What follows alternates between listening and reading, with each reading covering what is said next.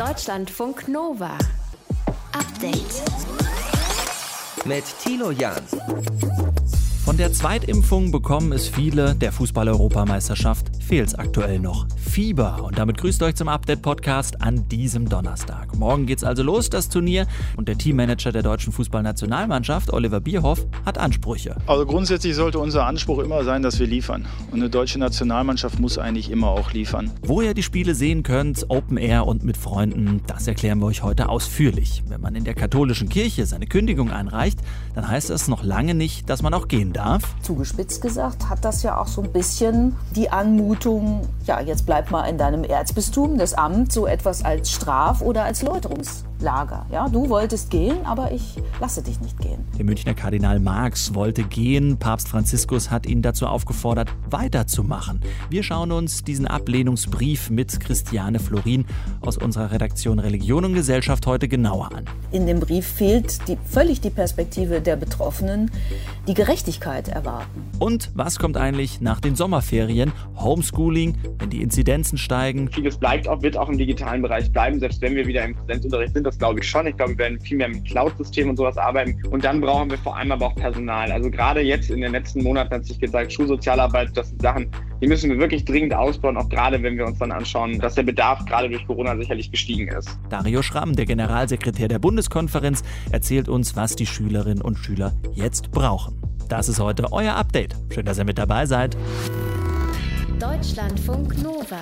Ja, es ist vielleicht mal an der Zeit, sich mit was anderem anzustecken in den nächsten Wochen. Zum Beispiel mit Fußball. Schön Freitagabend, Biergarten, Türkei gegen Italien. Morgen ist das möglich. Die Fußball-Europameisterschaft, sie startet.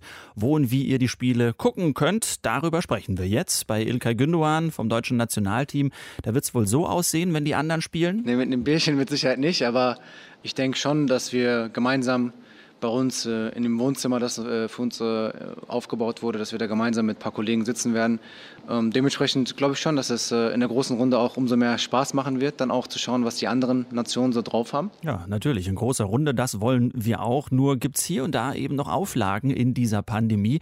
Und je nach Bundesland, regional sind die Inzidenzen ja schon sehr unterschiedlich. Schauen wir es uns an. Verena von Keitz aus unserem Update-Team hat die Infos. Sind Fanmeilen denn denkbar in diesem Jahr? Naja, also richtige Fanmeilen nicht. Zumindest nicht so, wie wir sie kennen, ne? mit äh, in Berlin am Brandenburger Tor, Zehntausende von Leuten. Also das ist nicht geplant, auch nicht in Hamburg auf dem Heiligen Geistfeld, auch nicht in München. Aber in Essen sollen im Musikpavillon im Grugerpark immerhin 1000 Fußballfans die deutschen Spiele auf einer 50 Quadratmeter großen Leinwand gemeinsam sehen können. Mhm. Das hat der Veranstalter heute Nachmittag mitgeteilt. Und du brauchst noch nicht mal ein negatives Testergebnis, musst nur im Voraus einen Tisch mieten und kannst dann irgendwie lustig Public Viewing machen. Schön. Das scheint allerdings, muss man sagen, eine Ausnahme zu sein. Ansonsten hat bisher keine Stadt so eine große Veranstaltung angemeldet. Also wenn es ganz große Format nicht äh, geht, äh, in erster Linie bleibt dann noch der Biergarten. Das geht wieder. Ja, das wird wahrscheinlich richtig gut gehen. Biergärten, Restaurants, Kneipen, die dürfen Fernseher aufstellen. Es gelten die ganz normalen Regeln für die Gastronomie in Abhängigkeit von der Sieben-Tage-Inzidenz.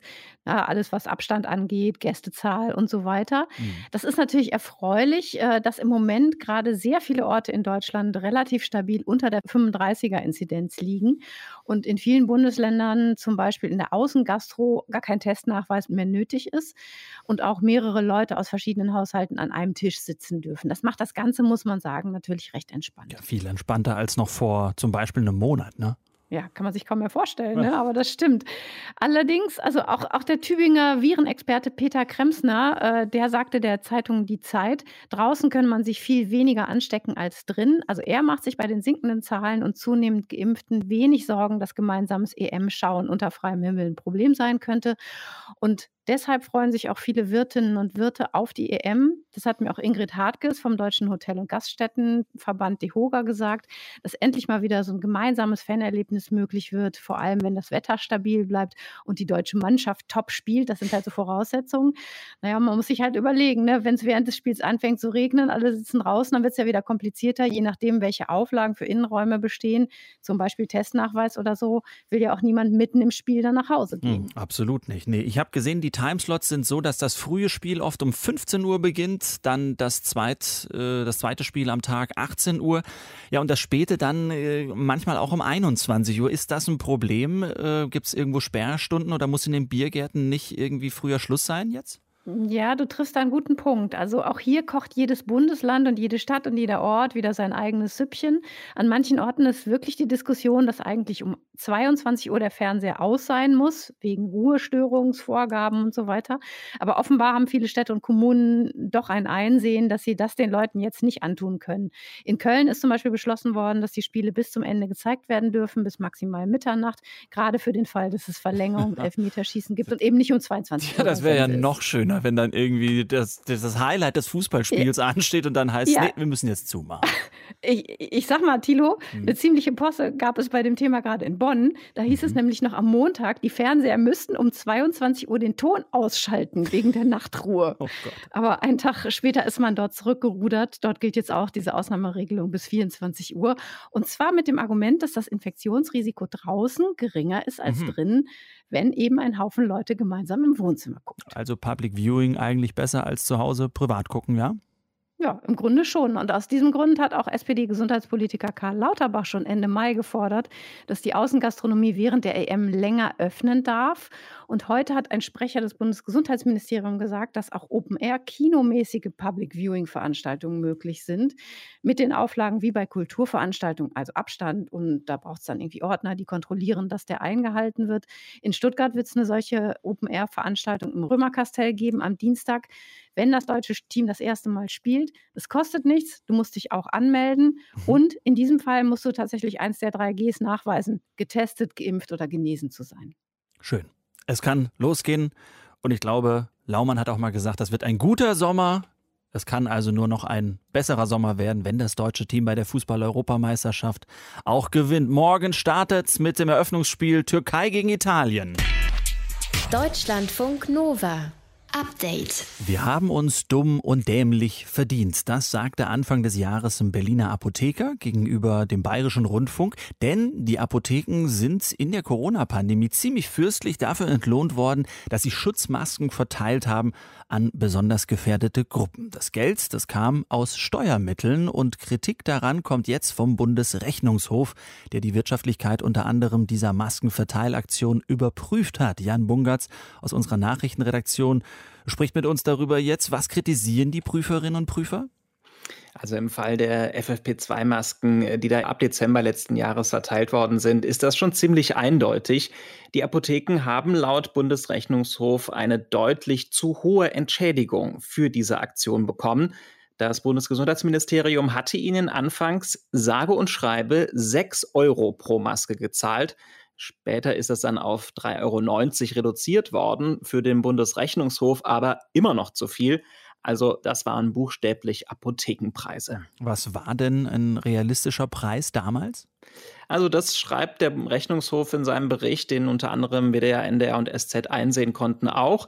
Demnach hatte das Gesundheitsministerium selbst noch im November einen Durchschnittspreis pro Maske von 1,62 Euro festgestellt. Wow. Und später gab es die Masken dann sogar für unter 1 Euro. Ähm, also da sind wir weit weg von dem, was da an die Apotheken geflossen ist. Und deswegen war den Prüfenden eben auch der reduzierte Betrag, also wo man es schon nachjustiert hat, zu hoch. Kann man auch daran festmachen, dass insgesamt 2,1 Milliarden Euro in die Maskenverteilaktion geflossen sind. Rein rechnerisch wären das 100.000 Euro pro Apotheke in Deutschland im Durchschnitt nur für diese Masken.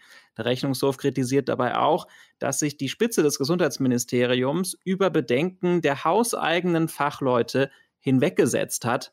Es geht in dem Bericht aber noch weiter. Hm. Noch mehr Geldverschwendung oder wie? Ja, oder deutliche Überkompensation, wie der Bundesrechnungshof das nennt. Die gab es wohl auch im Fall der Krankenhäuser. Die bekamen insgesamt gut 10 Milliarden Euro sogar aus Steuermitteln als Ausgleich für verschobene oder ausgesetzte Eingriffe. Klar, man wollte verhindern, dass Kliniken dadurch Probleme bekommen, womöglich sogar pleite gehen. Aber auch das Ministerium hat dann eingesehen, dass da schon in der ersten Jahreshälfte 2020 zu viel Geld geflossen ist. Bloß wie man dann versucht hat, das zu korrigieren, war auch nicht besser. Denn seit November bekommen Krankenhäuser die Ausgleichszahlung nur noch, wenn die Auslastung in den Intensivstationen in einer Region sehr hoch ist. Wenn mutmaßlich auch viele behandelt werden. Theoretisch zumindest. Also wenn zum Beispiel viele Covid-Patientinnen und Patienten beatmet werden mhm. müssen. Mhm. Bloß die Auslastung lässt sich auch künstlich hochrechnen, auch wenn du jetzt nicht mehr Leute in den Intensivbetten hast. Du kannst auch einfach die Zahl der Betten faktisch oder künstlich runtersetzen, sagst also einfach, wir haben weniger. Also nach Ansicht des Bundesrechnungshofs war diese Korrekturmaßnahme des Gesundheitsministeriums ein gefährlicher Fehlanreiz hm. für die Krankenhäuser. Das ist ja schon eine Menge Kritik und das äh, macht so ein bisschen den Anschein, als ob das Gesundheitsministerium damals im ersten Gang über die Autobahn gefahren ist. Hm. Äh, Minister Jens Spahn, also auch in der Kritik, hat er sich schon dazu geäußert? Ja, er hat nach dem Rechnungshofbericht Fehler eingeräumt und zumindest versucht, sie zu erklären. In der Pandemie habe man eben unter großem Zeitdruck handeln müssen und es sei ja auch um Menschenleben gegangen. Okay, ja, es fällt aber auch aktuell wieder auf, bei den Corona-Testzentren zum Beispiel. Auch da ist wohl erstmal zu viel Steuergeld in die Hand genommen worden, denn auch da wird ja jetzt nachträglich die Vergütung reduziert, die die Center pro Test bekommen sollen. Also ganz ähnlich wie damals bei den Masken. Der Bundesrechnungshof kritisiert Geldverschwendung in der Corona-Pandemie. Gesundheitsminister Jens Spahn räumt Fehler ein. Informationen und Einzelheiten waren das von Jan Bungertz aus unserer Nachrichtenredaktion. Deutschlandfunk Nova. Update. Weiter sagt Papst Franziskus auf die eingereichte Kündigung von Kardinal Marx. Der Erzbischof aus München hatte ja Ende Mai erst dem Papst sein Amtsverzicht angeboten, um ein Zeichen im Missbrauchsskandal der katholischen Kirche zu setzen. Jetzt wird das Antwortschreiben des Papstes daraufhin öffentlich und da steht drin, Mach weiter, so wie du es vorschlägst, aber als Erzbischof von München und Freising. Jemand, der kündigen möchte, darf das also nicht. Sprechen wir darüber mit Christiane Florin aus unserer Redaktion Religion und Gesellschaft. Christiane, wie sehr hat dich die Nachricht heute überrascht? Mich hat die Nachricht sehr überrascht. Mich hatte auch schon die Nachricht überrascht, die ist ja noch gar nicht so alt vom vergangenen Freitag, dass Kardinal Marx dem Papst seinen Rücktritt angeboten hat. Also wir sind nicht mal eine Woche später und schon schreibt der Papst, er nehme dieses Rücktrittsgesuch nicht an. Und ich habe jetzt gerade mal geguckt, inzwischen hat ja auch äh, Kardinal Marx selber reagiert und hat erklärt, dass ihn dieser Brief des Papstes auch überrascht hat und dass er diese Entscheidung im Gehorsam akzeptiere. Also Überraschung überall. Also ich würde auch schon sagen, es geht in Richtung mhm. Wahnsinn mittlerweile. Lass mal schauen, was dahinter steckt. Was glaubst du, warum akzeptiert der Papst diesen Rücktritt nicht? Ist Marx vielleicht zu gut? Sprich, hat er einen Weg eingeschlagen, den der Papst beibehalten möchte? Das lässt sich eigentlich diesem Schreiben nicht entnehmen. Das wäre ja das, was man denken könnte, was auch viele gesagt haben, die Marx gebeten haben oder den Papst gebeten haben, dieses Rücktrittsgesuch nicht anzunehmen. Die haben ja geschrieben, ach, das ist doch der Reformer, der hat doch den synodalen Weg, also diese Reformdiskussion angestoßen und der darf doch nicht gehen. Aber Franziskus antwortet auf eine andere, viel grundsätzlichere Weise, nämlich indem er schreibt, wir haben doch alle gesündigt und wenn du, lieber Bruder, ne, der spricht mhm. ihn ja mit Bruder an, das ist ja auch alles sehr speziell, wenn du, lieber Bruder, jetzt eben sagst, ich habe gesündigt, wir haben gesündigt, wenn du weinst und zu stammeln beginnst, ja, mhm. ich bin ein Sünder, ja, dann kann es doch weitergehen. Äh, er müsse diese Situation jetzt annehmen. Er könne nicht einfach sagen, die Kirche sei in einer Krise und er selbst sei in einer Krise und deshalb sein Amt aufgeben, sondern der Papst sagt ihm, du Bruder Reinhard, du musst da jetzt durch. Mhm. Wenn jetzt kein Rücktritt stattfindet, ist das auch ein Zeichen für dich, ja, wir wollen gar nicht aufdecken in der katholischen Kirche und personelle Konsequenzen sind wir überhaupt nicht bereit jetzt zu ziehen? Für mich ist es auch dieses Zeichen. Ja, ich finde ganz deutlich, ist in dem Brief fehlt die, völlig die Perspektive der Betroffenen, die Gerechtigkeit erwarten. Das kommt gar nicht vor, sondern das hier ist die Perspektive des Papstes, des Mannes an der Spitze der Kirche, der auch überlegen muss, was es bedeutet, wenn er den Chef eines der wichtigsten Erzbistümer der Weltkirche, wenn er den ziehen lässt. Man muss ja auch die Gesamtsituation in Deutschland sehen. Äh, prekär, wackelig ist auch das Erzbistum Köln. Mhm. Der Erzbischof von Hamburg, der vorher in Köln war, hat auch ein Rücktrittsgesuch laufen. ein Weihbischof aus Köln auch und dann eben noch das Erzbistum München. Also der Papst guckt ja schon auf die Institution von oben und überlegt ja auch, was bedeutet das jetzt, wenn hier die Chefs von so großen Erzbistümern, wenn die ihr, ihr Rücktrittsgesuch einreichen und sagt dann eben ganz klar, nee, so lasse ich euch nicht ziehen. Aber er sagt eben nicht deutlich, jetzt klärt ihr mal auf, was ihr euch habt zu Schulden kommen lassen. Jetzt versucht ihr für die Opfer Gerechtigkeit herzustellen. All das kommt in diesem Brief nicht vor. Und auch zum Stichwort Reform schreibt er sehr, auch da wieder sehr spiritualisiert. Und zwar nicht dass das die Reformen sind, ja, Sexualmoral, Zölibat und Frauen und so weiter, sondern er hat einen ganz anderen Begriff von Reform. Er sagt, die Reform ist die innere Einstellung. Also Reform ist mehr sowas, sowas Innerliches und kein Verändern der Institution. Äh, was ist das jetzt für eine Situation für Marx? Also ich meine, er kommt ja jetzt zurück als derjenige, der zurücktreten wollte und nicht darf. Ja, ich finde nicht, dass Marx aus dieser Aktion des Papstes gestärkt hervorgeht. Zugespitzt gesagt hat das ja auch so ein bisschen ähm, die Anmutung, ja, jetzt bleib mal in deinem Erzbistum, das Amt, so etwas als, als, als Straf- oder als Läuterungslager. Ja, du wolltest gehen, aber ich lasse dich nicht gehen.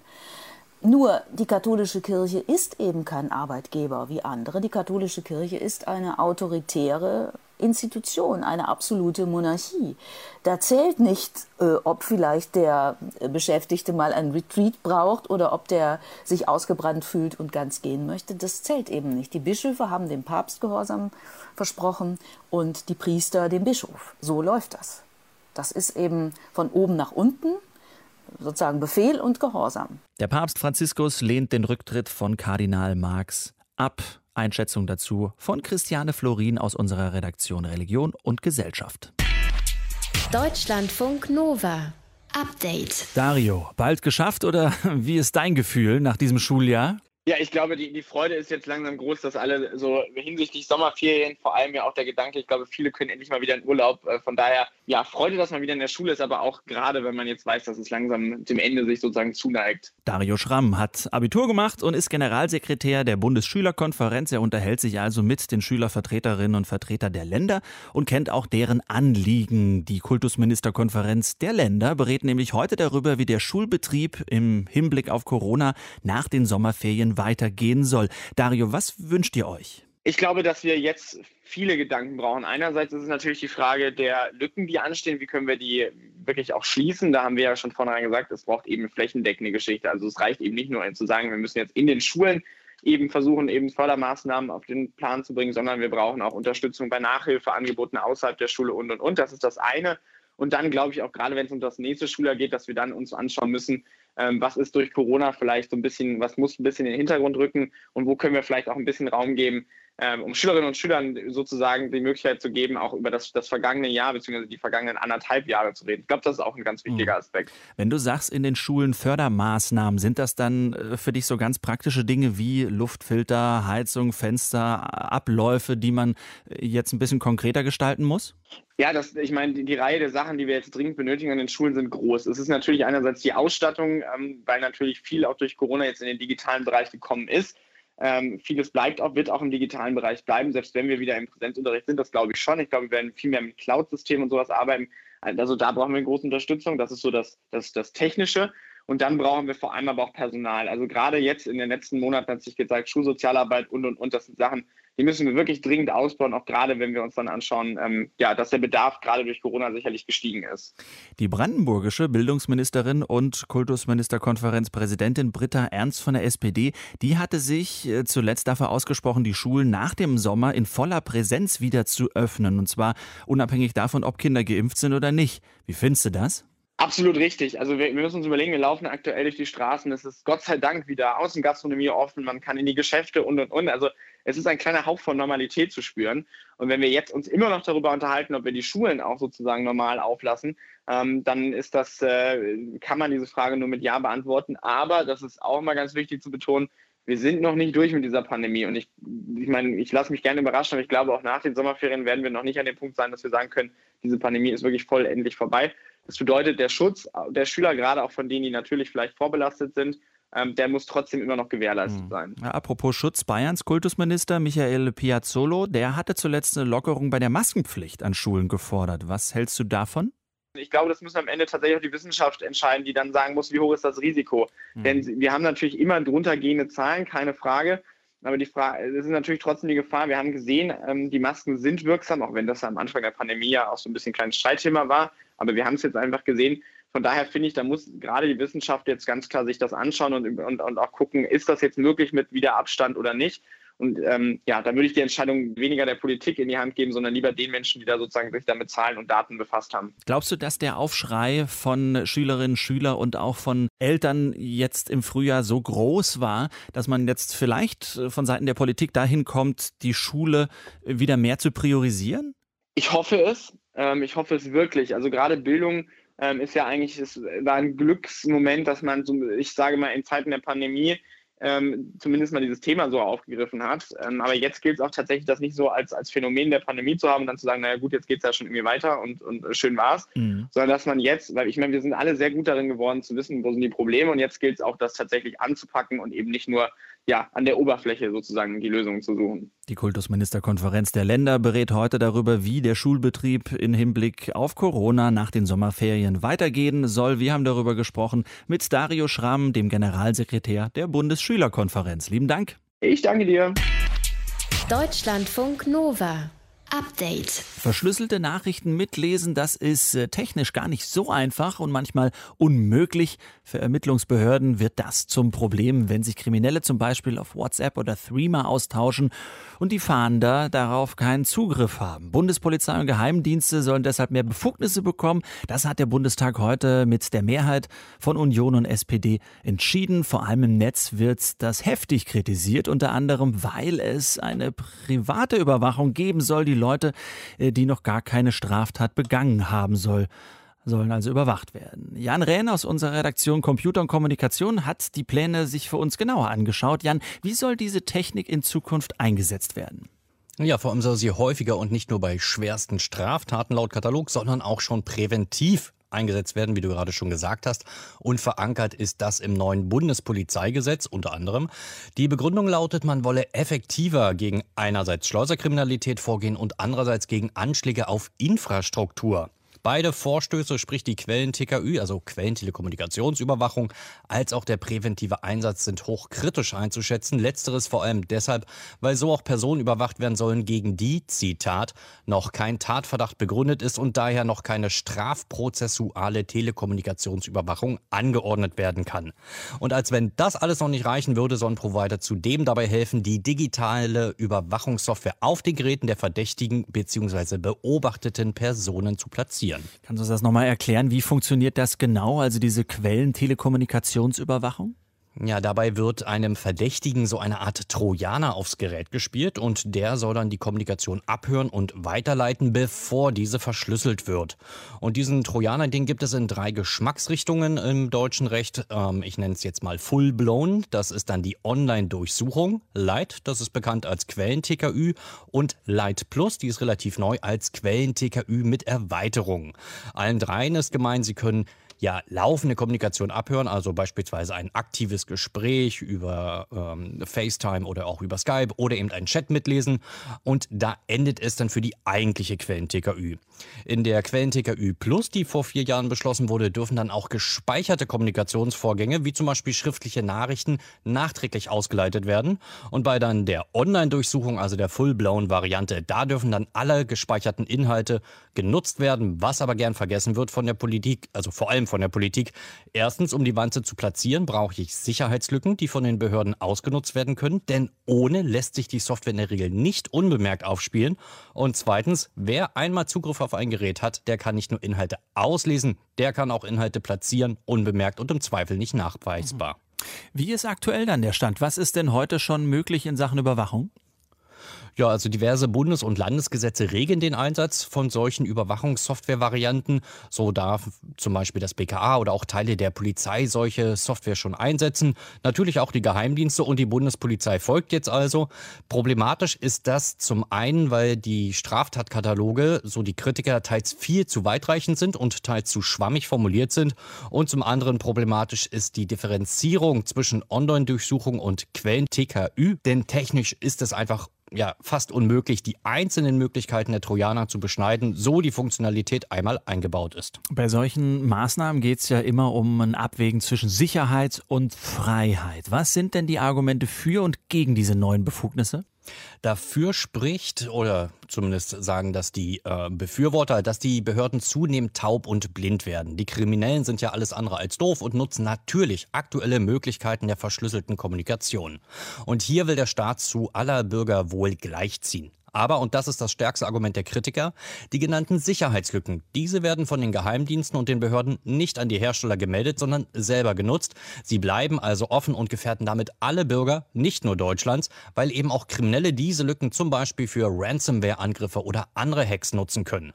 Dass es anders geht, das zeigt die erfolgreiche internationale Aktion von Anfang der Woche. Dabei wurde den Kriminellen gezielt präparierte Geräte und Dienste untergeschoben. Da musste man gar keinen Staatstrojaner einsetzen und keine Bürger gefährden. Hm. Die Parteien der Großen Koalition, sie haben sich auf Änderung des Entwurfs für das neue Bundespolizeigesetz geeinigt. Informationen und Einzelheiten dazu waren das von Jan Rehn. Deutschlandfunk Nova. Update. 14.500 Zuschauer dürfen zu den EM-Spielen ins Münchner Stadion. 14.300 Petitionen sind im letzten Jahr beim Bundestagsausschuss eingegangen. Das ist ziemlich viel. Und macht so ein bisschen den Eindruck, äh, als ob viele Bürgerinnen und Bürger immer mehr bei der Gesetzgebung mitmischen wollen. Oder dass ihnen zum Beispiel die aktuelle Politik nicht passt. Oder vielleicht ist alles nur Show. Das wäre ja mal gut zu wissen, was Petitionen überhaupt bringen. Deutschlandfunk Nova-Reporter Stefan Beuting ist der Frage für uns mal nachgegangen. Gute Laune beim Petitionsausschuss.